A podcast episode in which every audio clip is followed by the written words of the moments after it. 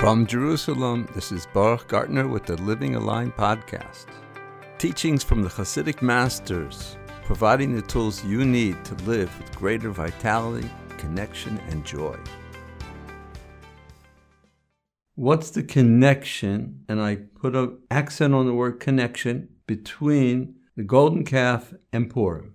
Das is not just the wisdom of unity, it's the wisdom of connection. In theory, everything in the world is connected. With Das, we can connect anything. Now, we're going to talk about the connection between the golden calf and Purim. And it might seem in the beginning a little bit coincidental, but you'll see that it's really, really deep. So, in order to give you a hint, a small joke. Who was the first person in history to be exceedingly happy about Adar. You know, it's a mitzvah gedol yop b'simcha tamid. When Adar comes, it's even more. You have to marbe b'simcha. Now we're in Adar Sheni. We're in a process of going higher and higher levels of simcha. Who was the first person in history to be happy about Adar? Really happy. Haman! because when the lot fell in Adar, he was exceedingly happy, says the Gemara Megillah 13b, says, Haman samach simcha gedoyla. Why was Haman happy? Because that was the month that Moshe passed away.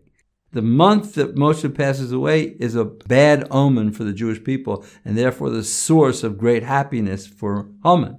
That's the same as the golden calf. They didn't know where Moshe was. Moshe disappeared. And those words, they didn't know, is a hint to things that are beyond our perception. It's an aspect of makifim. Makifim are things that are beyond our perception.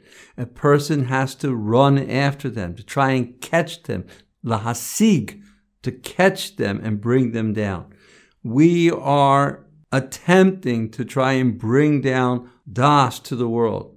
Because anybody that has Das, it's as if they built the base of HaMikdash. So what we're doing right now is trying to bring down the base of HaMikdash. Right now. That's the secret of Das. There are other things in the world that it says, and they didn't know.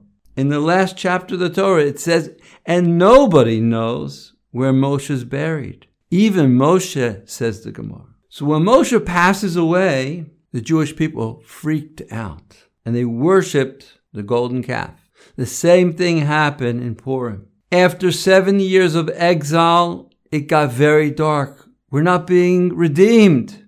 Achashverosh puts on this ball to celebrate the exile of the Jewish people forever. Their God's asleep. They're asleep from the mitzvahs. He invites everybody to the Suda. It's all kosher. Make a l'chaim with the king.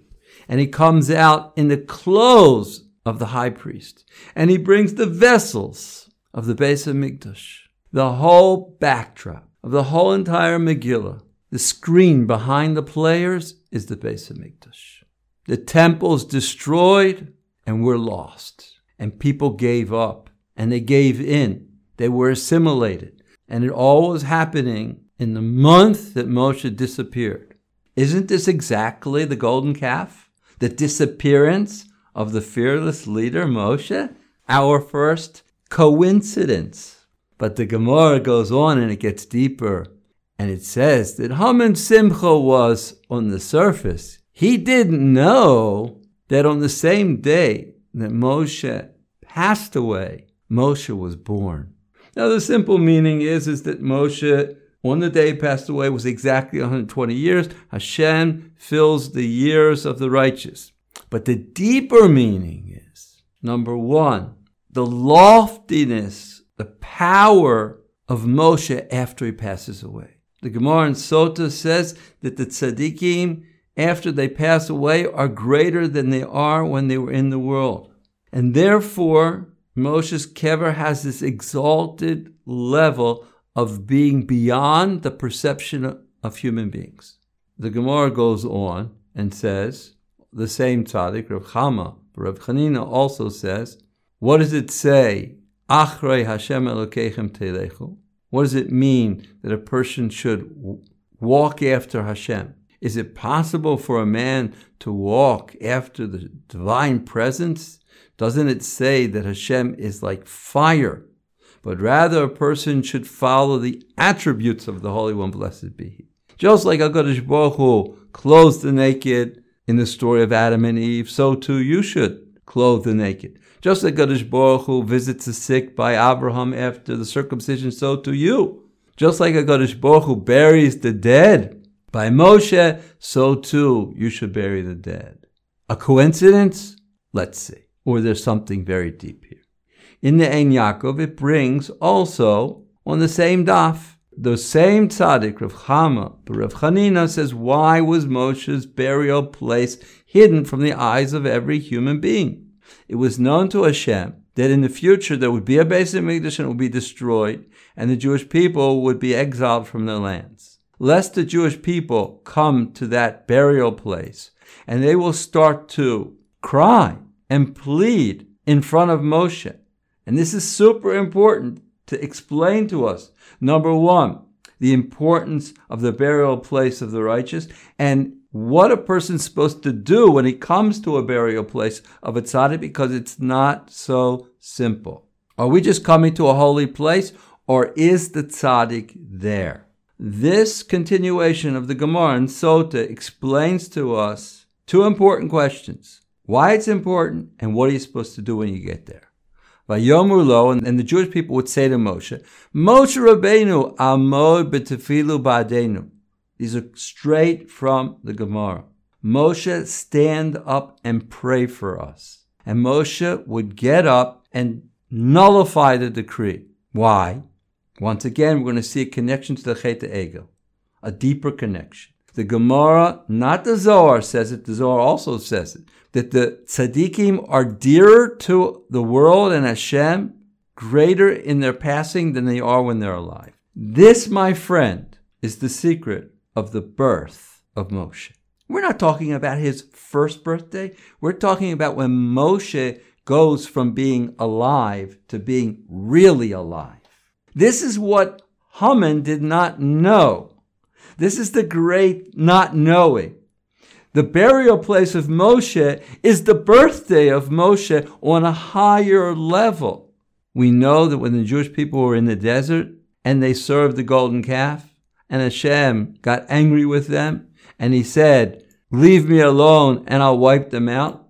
Says the Gemara, how many tzaddikim and chassidim were there in that generation? Moshe, Aaron, Yeshua, Eldad, Medad, and the 70 Zekeinim. That's a lot of tzaddikim. And the only person to nullify the decree was Moshe. Therefore, Moshe is the door to redemption. Why in the world would you hide this from the Jewish people? There's a lot of answers, and the one that resonates with me the most is the Yismach Moshe. He says like this. He's quoting here the Gemara in Rosh Hashanah that's talking about the 13 character traits of mercy. And when it talks about this tremendous gift that Moshe got after he defended the Jewish people who had worshipped the golden calf, and Moshe Rabbeinu stepped in the gap, he was the light, and he brought down the 13 character traits of mercy. It says that the Jewish people should ya'asu. They shouldn't pray the 13 meters. They should perform the 13 meters. You have to embody them. It's not enough just to rattle off these 13 words. But what about the first thing that Rav Chama, Rav Chanina said, Ki HaKadosh Baruch Hu Soni Yisrael? Hashem hates, God forbid, the Jewish people? So that he should make a trick and he should hide Moshe's kever in order that the decree shouldn't be nullified?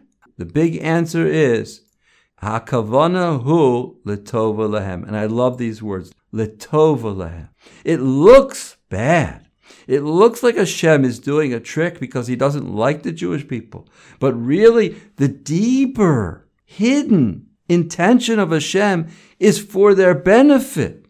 The Jewish people have a higher way, a better way to rescind the decree of the destruction of the Beis Hamikdash. That is by implementing the 13 character traits of mercy, which is really Moshe's gift to the world. It's really Das Moshe, the wisdom of unity, the wisdom of compassion, the wisdom of connection. That's what Moshe wants more than anything. He doesn't just want redemption. He wants the Jewish people to raise up their consciousness and be fit for redemption. And that would be the ultimate benefit for the Jewish people because ultimately Hashem wants to bring this world of cruelty and turn it into the world of mercy. And that can only happen when the Jewish people really get it. Yes, we have tricks, kivri tzaddikim, doors to higher perception. And they actually elevate people. But don't forget, if you're not going to be merciful, the world can't reach its perfection. Because Hashem really wants the Jewish people to turn into human beings that mirror Hashem. Hashem should help us that we should expand our consciousness, especially with the Chag of Purim right now.